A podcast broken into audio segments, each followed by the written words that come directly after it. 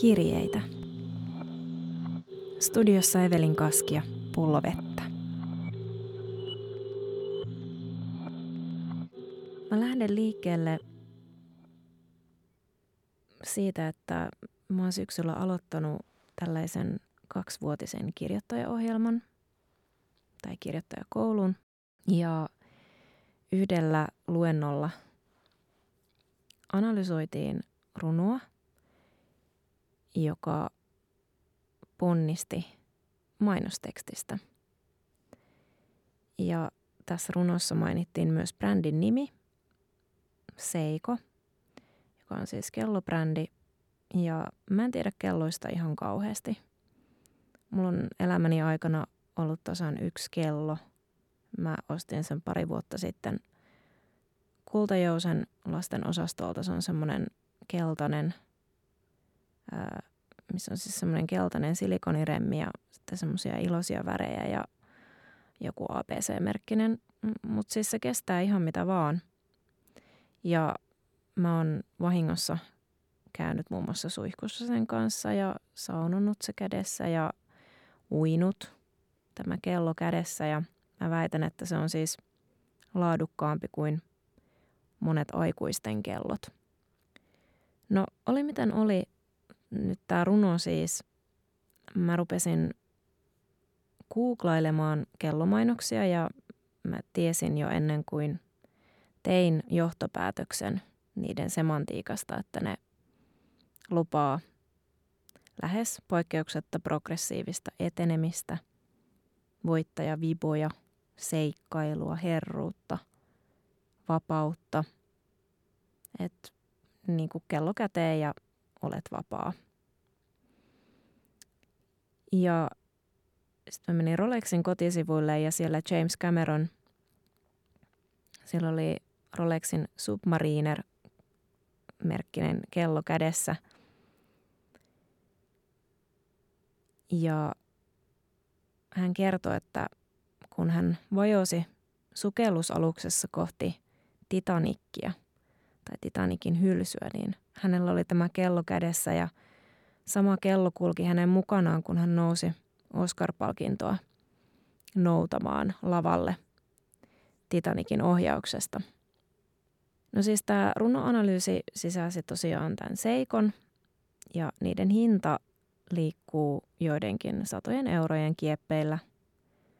Kalleimmat on muutaman tuhannen euron hintaisia.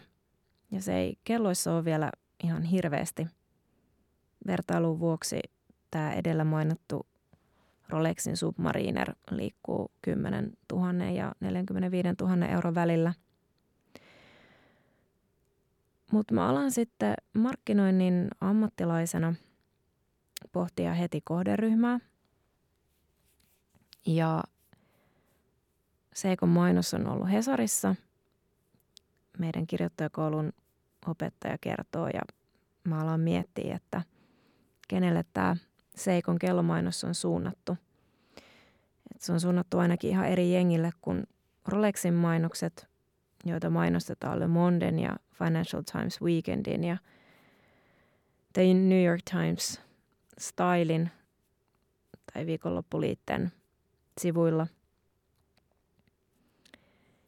Ja joo, sit mä kuvittelin tämän niin kuin Seikon ostajan. Seiko ostaa siis viisikymppiset tai viidenkympin tietämillä olevat linjastojohtajat, enimmäkseen miehet, jotka toivois saavansa vielä häivähdyksen, seikkailun ja vapauden tuntua muutoin varsin säännönmukaiseen, säännönmukaisesti rakennettuun elämään. Ja Seiko lainaa siis Rolexin rekisteristä, että hetken oikeasti voi tuntua siltä, että, että olisi niin kuin itsekin miljonääri, kun laittaa Seikon käteen. Muun muassa Seiko myös käyttää tällaisia kuuluisia spokepersoneita hyväkseen markkinoinnissaan. Mutta siis pitkä kela siihen, mitä mä haluan pohtia, että mitä se Rolexin kaltaisen vauraussymbolin tuoma vapaus oikein on.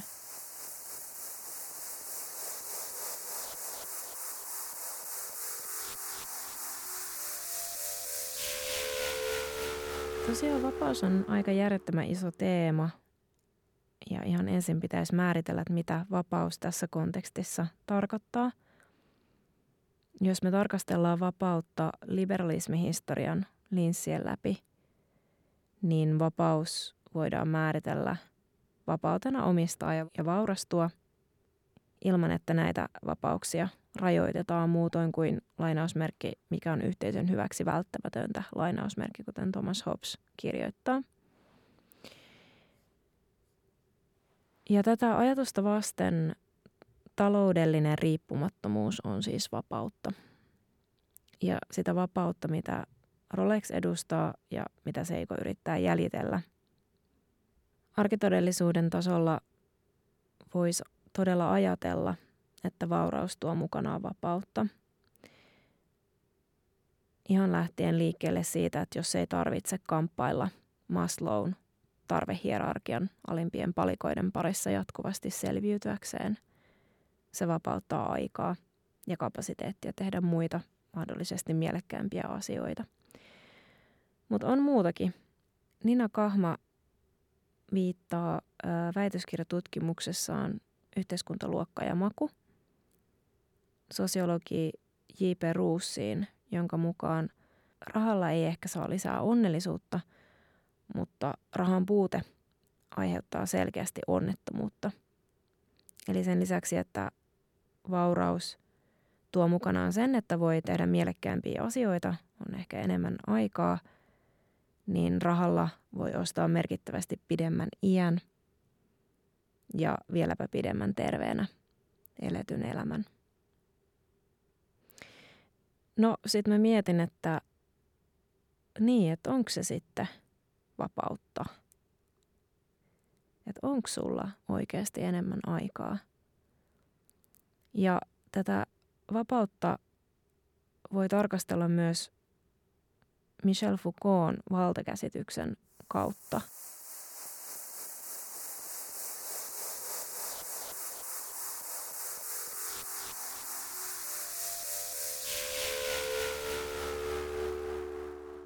Foucaultin mukaan valtaa ei omisteta, vaan sitä harjoitetaan jokapäiväisissä vuorovaikutustilanteissa.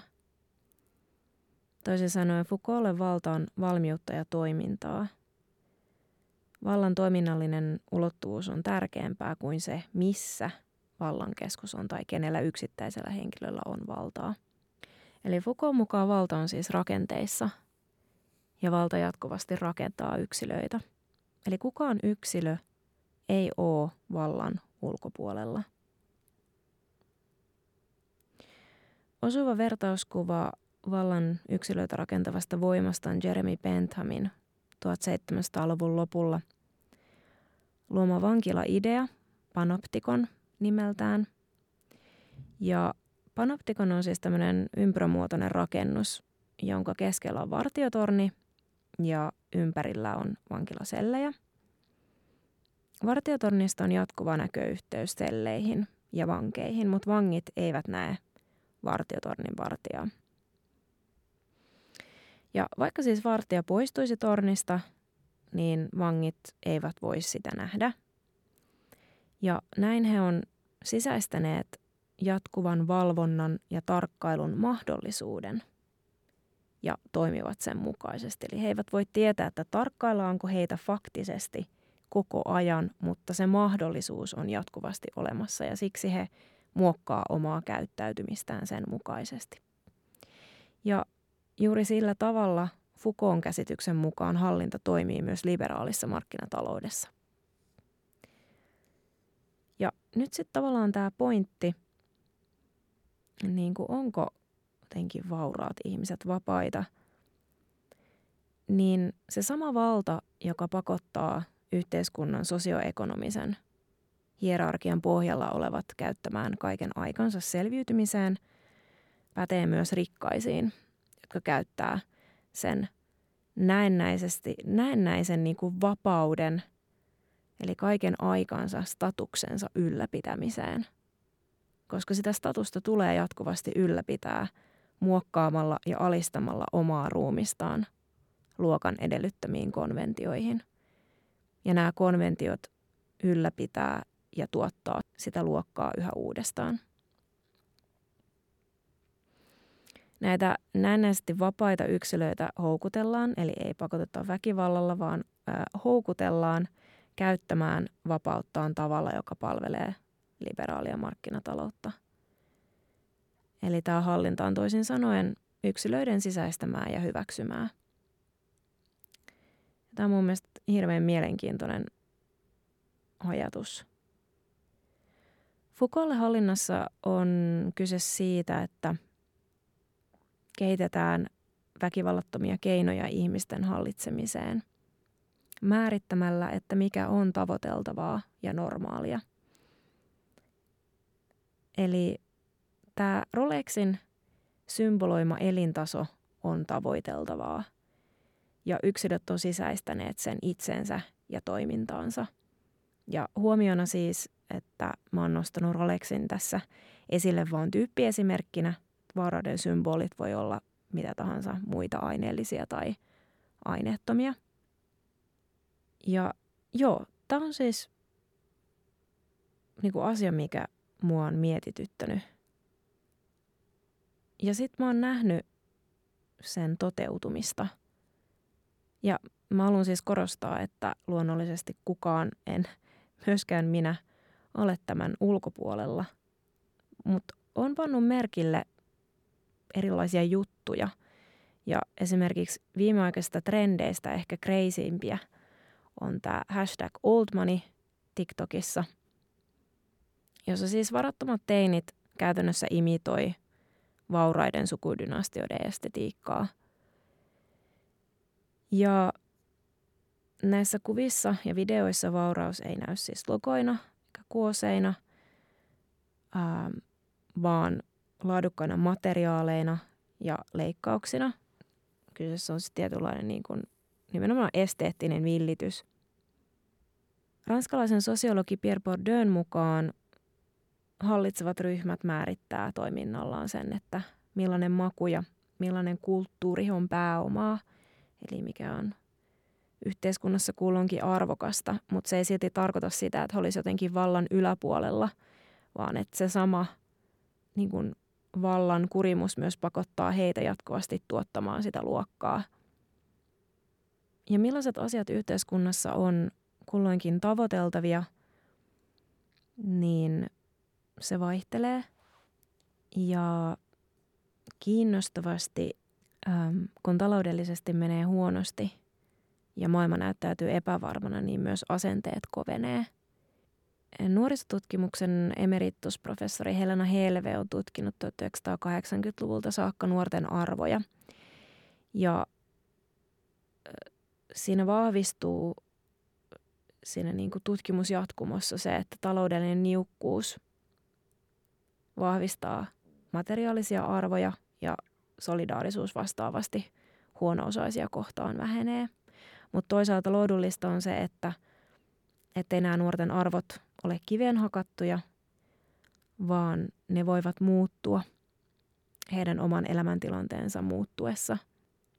Ja mulla ei ole tästä tutkimustietoa, eli tämä on tällaista, musta tuntuu, ajattelua, mutta tämä arvojen koveneminen näkyy myös aikuisten keskuudessa nyt nimenomaan tässä ajassa, koska maailman tilanne on epävakaa, epävarma ja taloudellisesti on todella haastavaa. Mutta se, mitä me pidetään arvokkaana ja tavoiteltavana, vaikuttaa siihen, että miten me kohdataan toisemme ja millaisessa yhteiskunnassa me eletään.